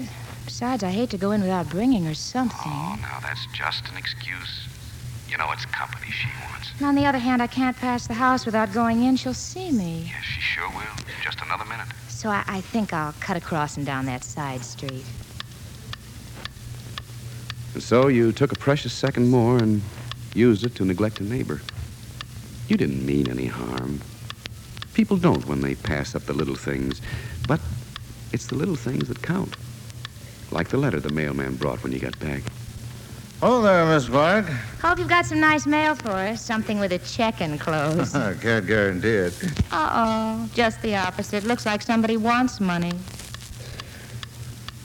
You were right, Linda. Somebody did want money. A relief organization asking for a contribution for the suffering in Europe. Money to buy clothes and food for those who had none. Those whom every minute, every second brought a little closer to starvation. This winter will be a severe and even tragic one for those in Europe. Children are starving. Their parents lack the strength to work, to rebuild a devastated land. Now, Linda, this is your chance. You can spare at least five dollars. Everybody's asking for money just when prices are so high. It takes all I can scrape together for necessities. You had a manicure last week. Cost you a dollar and a half, remember? Maybe I can send a dollar and a half. Oh, now, Linda, you can do better than that. I really should do better than that. Well, we could really afford to give, well, well, maybe five. That's right, Linda. Five. That's good. You'll feel better. You'll be glad. I'll go get your pocketbook and take out a bill. Oh, but heck, tomorrow will be time enough. Time enough? No, you missed it again, Linda. It's too bad you didn't send that money now, because in Belgium there's a little girl for whom time's running out, too. Soon she won't be able to look forward to tomorrow. It won't ever come for her. She might have felt a lasting friendliness toward this, our country, because you sent her a bit of food. Remember, Linda, this may be your last day on Earth. One never knows. If you did, I think you'd act quite differently. Of course, Tom doesn't know about it either. But it's after supper now. He's eaten the liver you so easily prepared for him. Yes, you settled for liver at the store, remember? It Takes less time. And you're sitting before the fire. Linda, how'd you like to get out that album of old records? We haven't listened to them in a long time. That's a good idea, Linda. There's something about music, old familiar music, that brings people closer. Where are those old records, honey? Especially that one, If You Were the Only Girl in the World. Da-da. Now's your chance, Linda, to share this evening with Tom. Remember, it may be your last. But, Tom, you promised me you'd fix that toaster. Oh, Linda, not that. Not the toaster now. Oh, that can wait. It's been a long time since we played those records. Well, you're always yelling about the burned toast when I make it in the oven. It won't take you all oh, night. Oh, all right. Where is the darn thing? In the kitchen.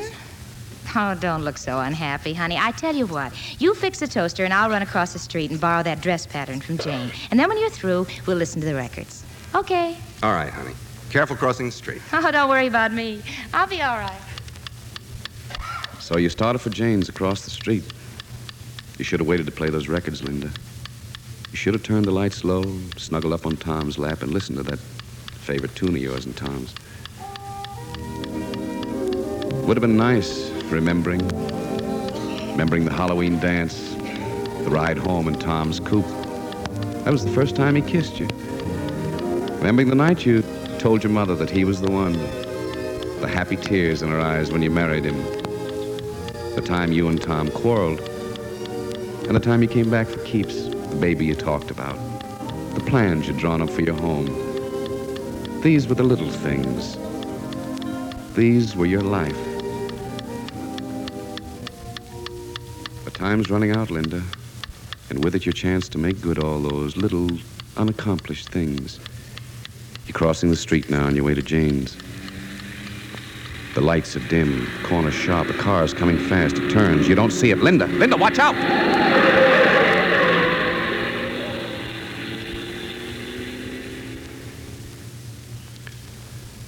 Well, folks, that's the story.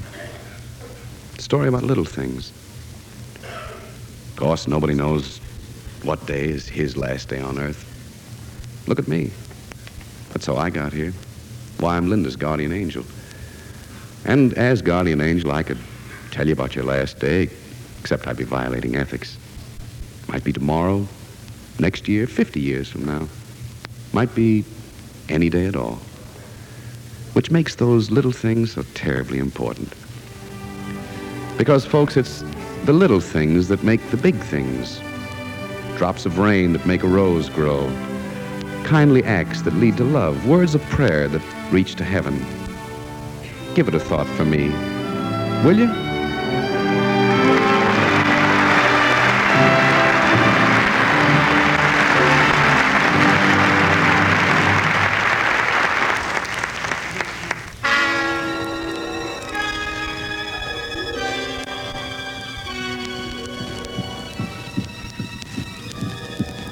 That sound?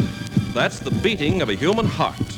Yes, a human heart, the pulsating mechanism that pumps steadily throughout the lifetime of each one of us. Now you'll hear a different kind of sound, the sound of time in its flight. The electrical impulse that produced that steady beep, beep, beep had its origin in the famed observatory of the Elgin Watch Company, the observatory that times your Elgin watch to the stars, time accurate to hundredths of a second. This time is the precise standard used by Elgin craftsmen while they're making, testing, and adjusting Elgin watches. Elgin Observatory time is also the official time of United Airlines. And now, to keep this star timed accuracy, Elgin's new DuraPower mainspring gives a permanency of timekeeping performance and freedom from trouble never before possible in any watch. For this miracle mainspring completely overcomes rust, the greatest cause of mainspring breakage. The Elgin DuraPower mainspring eliminates 99% of watch troubles due to steel mainspring failures. Surely the person for whom you plan the gift of a watch this Christmas will be so much happier with an Elgin.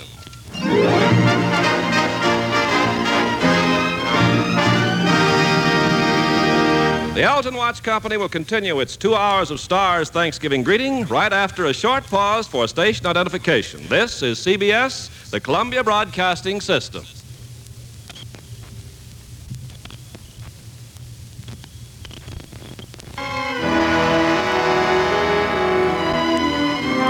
The Elgin Watch Company's sixth annual two hour Thanksgiving Day greeting begins its final half hour with Margaret Whiting, Red Skelton, the world's famous violinist, Yehudi Menuhin, Allan Jones, the Elgin Orchestra and Chorus under the direction of Louis Silvers, and your host, Don Ameche.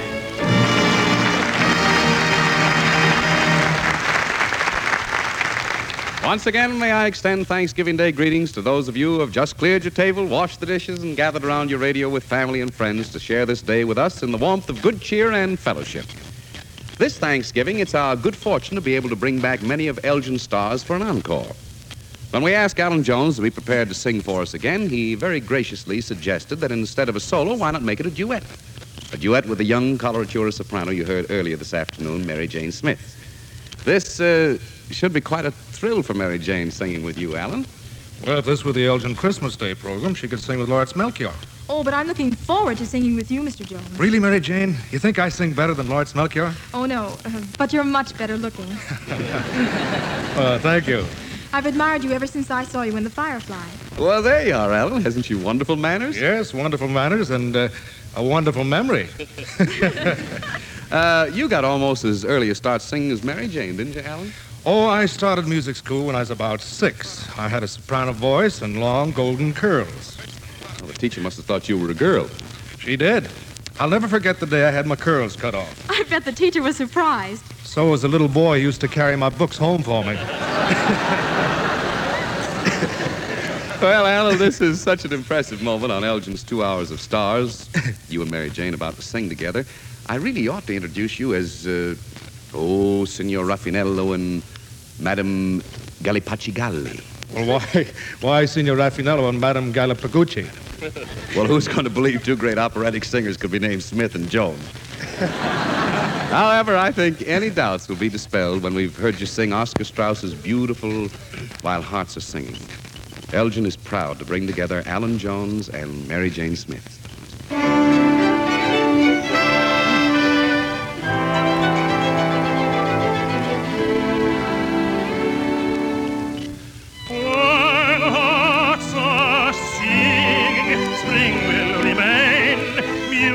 Is bringing love once again.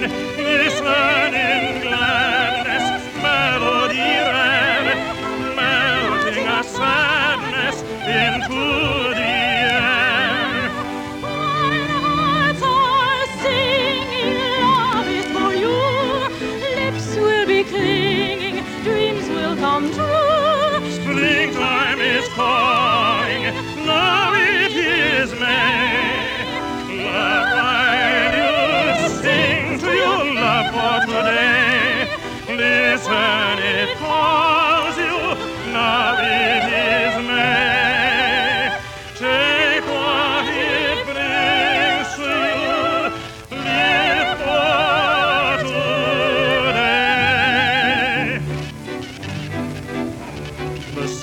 summer twilight was fading. We sat in the garden alone. The zephyrs of night serenading the trees with their mystical tone. The leaves seemed to thrill to each measure, the boughs beat in time to each train.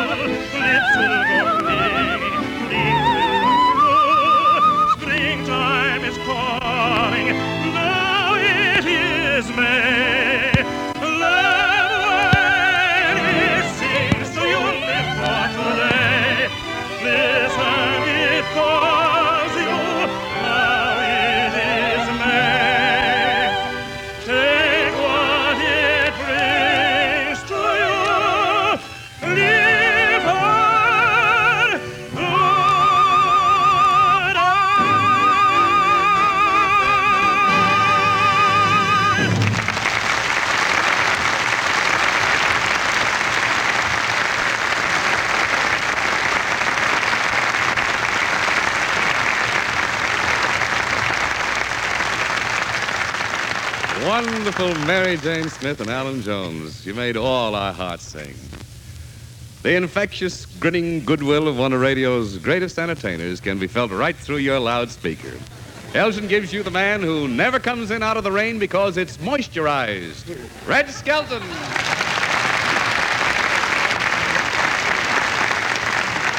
Thank you very much, Don. And uh, I brought along a little story from the Skelton Scrapbook of Satire. It's called A uh, Child's Thanksgiving. Verna Felton will be the grandmother, Lorene Tuttle will be the mother, and Pat McGeehan the grandfather.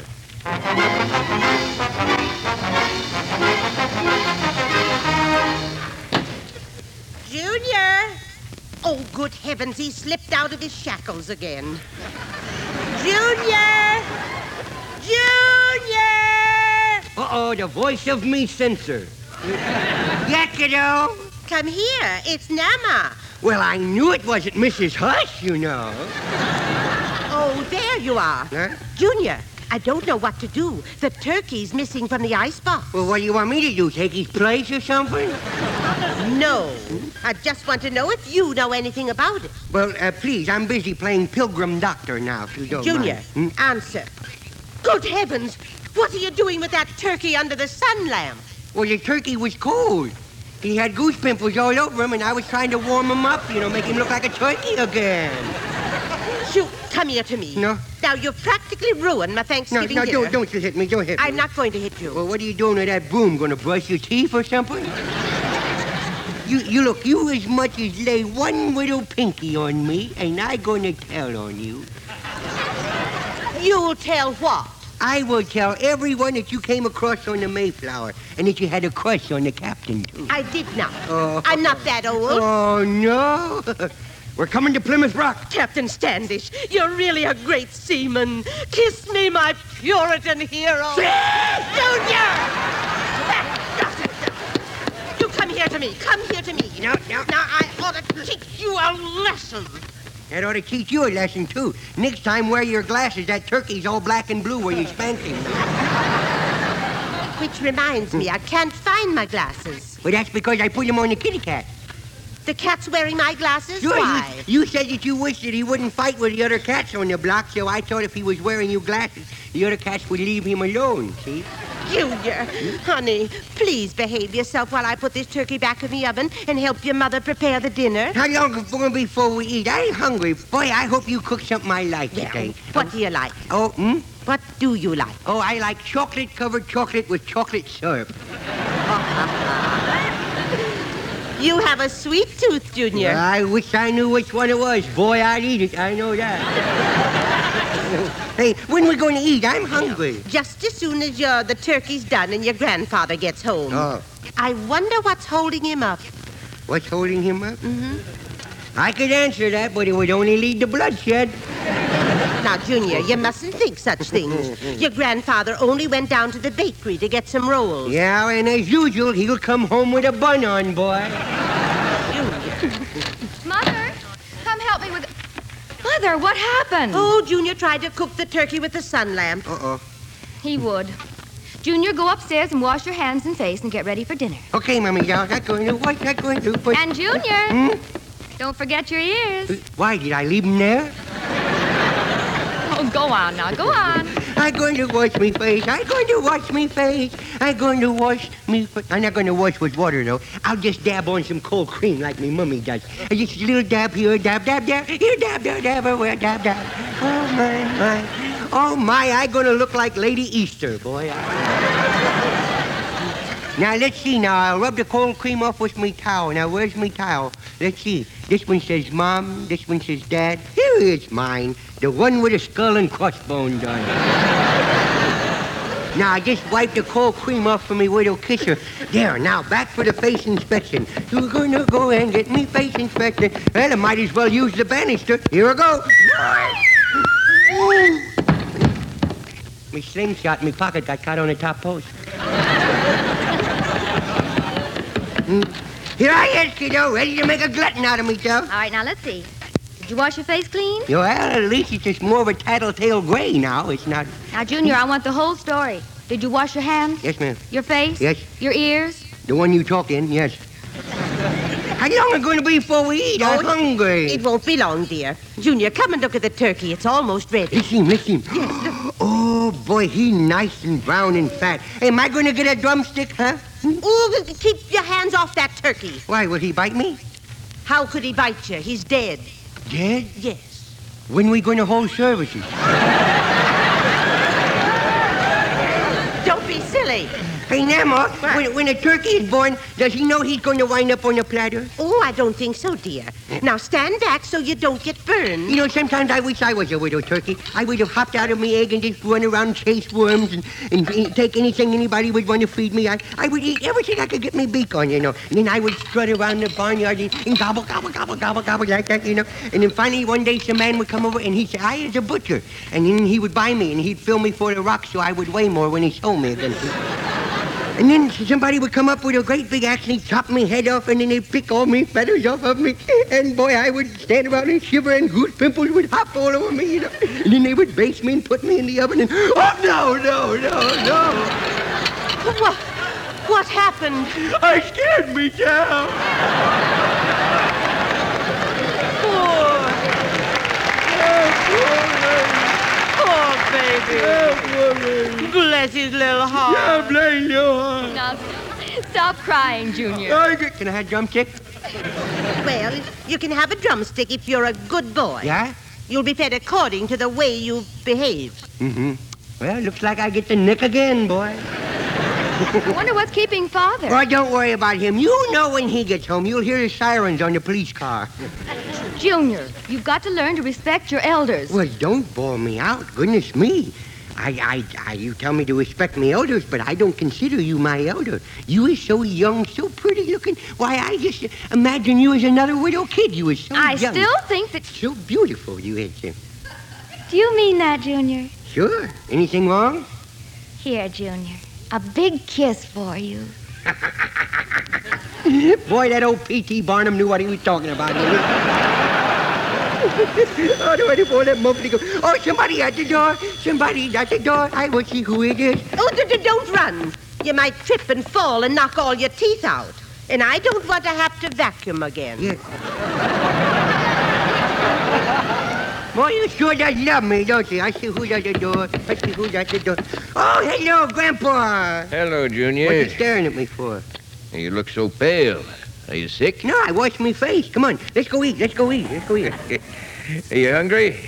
Yeah, I'm so hungry I could eat a bear. Of course, a bear could eat me, too. Hey, Grandpa, if I ate a bear and a bear ate me, which would be inside of who? And why? well, there's a brilliant line in it, huh?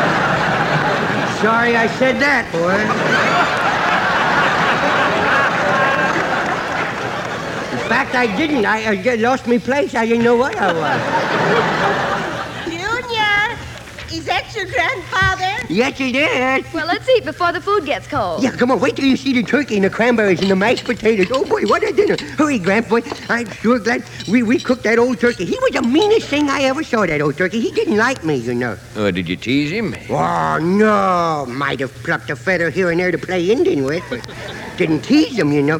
Was, well, I was all set, boys. It's a good thing you killed him when he did, you know. I was all set to wait till he go to sleep and then tie his feet to the perch. I'd fix that old boy. Oh, no. Junior, where do you get such ideas? Well, I don't waste my time, boy. When I'm not doing anything, I'm building up emergency in uh, reserve, you know. now, I'm just a widow, kid. I can't read that stuff. Now, don't laugh.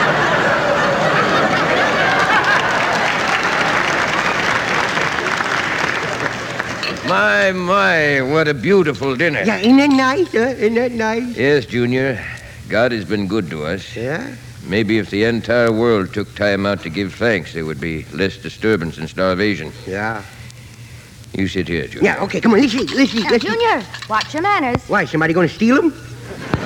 Come on, let's eat. Now, just a second, young man. Pat, will you say grace? No. No, I think today Junior should ask the blessing. He's old enough now. You want me to ask for blessings? Yes, that's a splendid idea. Okay. Go ahead, Junior. I will say, I'll ask the one, I'll say the one that Grandma has been teaching me now. Everybody bow your heads, bow your heads now. Dear God, we, the people of the United States, in order to form a more perfect union, establish justice, ensure domestic tranquility, provide for the common defense, promote the general welfare, and secure the blessings of liberty to ourselves and to our posterity. Junior, you're supposed to ask for blessing. You're reciting the Constitution of the United States. Well, if that isn't a blessing, I never heard of one.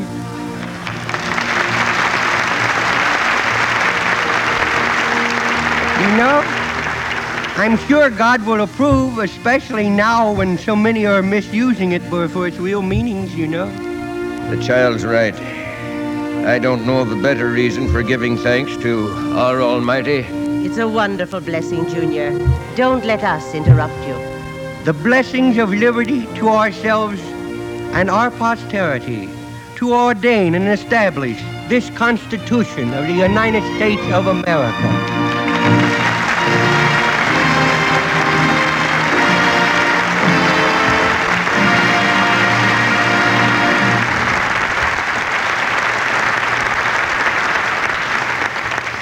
That was terrific, Red Skelton. Good music is one of the most joyous things life has to offer, and it is fitting that on this day of Thanksgiving, Elgin can again invite you to listen to the world famous violinist, Yehudi Menuhin, as he plays Dinicu's exciting Hora Staccato.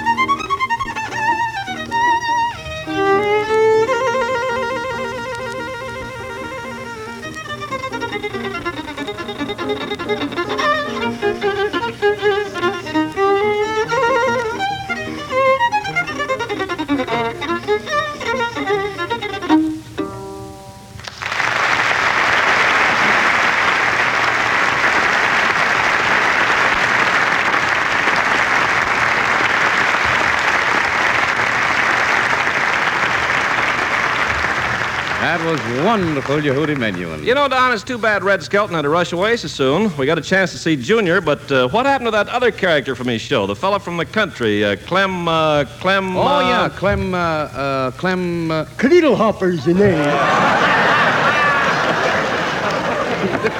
They ain't hard to say, you know. Just shift your tonsils into second between the cadiddle and you'll hopper right over to it. Well, howdy, Clem, howdy. Howdy doody to you, too. We've certainly heard a lot about you. Lies, nothing but lies. You can't prove a thing, brother. Now, wait a minute, Clem. You mustn't feel that way. I think of you as a man of distinction, perspicacity, and, uh, may I say, intelligence. Well, you can, but it won't do you any good. Well, I've uh, got to be going. I'm busy. I'm, I'm working on a new invention, something to carry around my pocket that will tell time, see? Oh, uh, you're inventing a watch. Yeah. Well, how do you like that? I got started on it and somebody steals the idea already. Well, Clammy, just a little late getting started. Watches were invented in 1500. Besides, if you need a watch, you'd want the newest model available. You'd want a new Elgin watch. What makes you think that?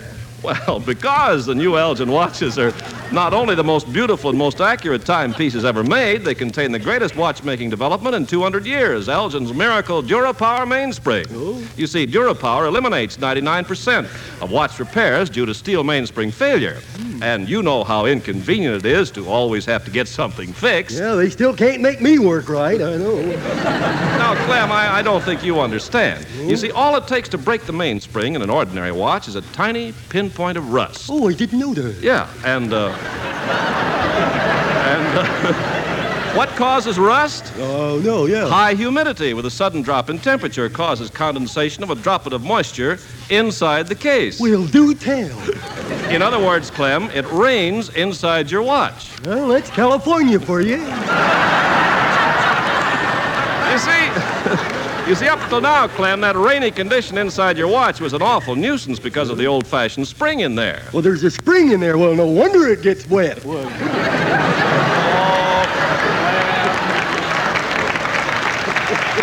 Clem, you're a moron. and my father before me. Say, tell me something, Mr. Carpenter. Where can I get one of these uh, DuraPower ma- mainsprings? Well, the famous Lord and Lady Elgins and Elgin Deluxe. In fact, all Elgin watches have these new miracle mainsprings at no extra cost. Lovelier than ever, Elgins now give you a longer lasting accuracy. This year, there are more reasons than ever for wanting an Elgin watch. Yeah, good thing you were standing there. I wouldn't have had anything to say, would I? Clem, is your brain in working order? Yeah, but my mainspring's busted. I know that.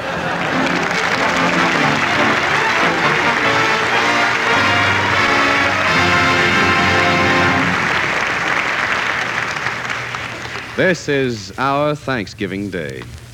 In a world of want filled with the homeless and the helpless, where despair and bitterness keep company with fear, our very nation itself has become the symbol of plenty. As we gather together this Thanksgiving in our homes throughout our country, we give thanks that our homes are in this country, our country. It means so many different things to all of us, but all of these things described so stirringly in a New York Times editorial. It is the land itself, the sun coming up behind the white mountains and setting in the glory of the Golden Gate.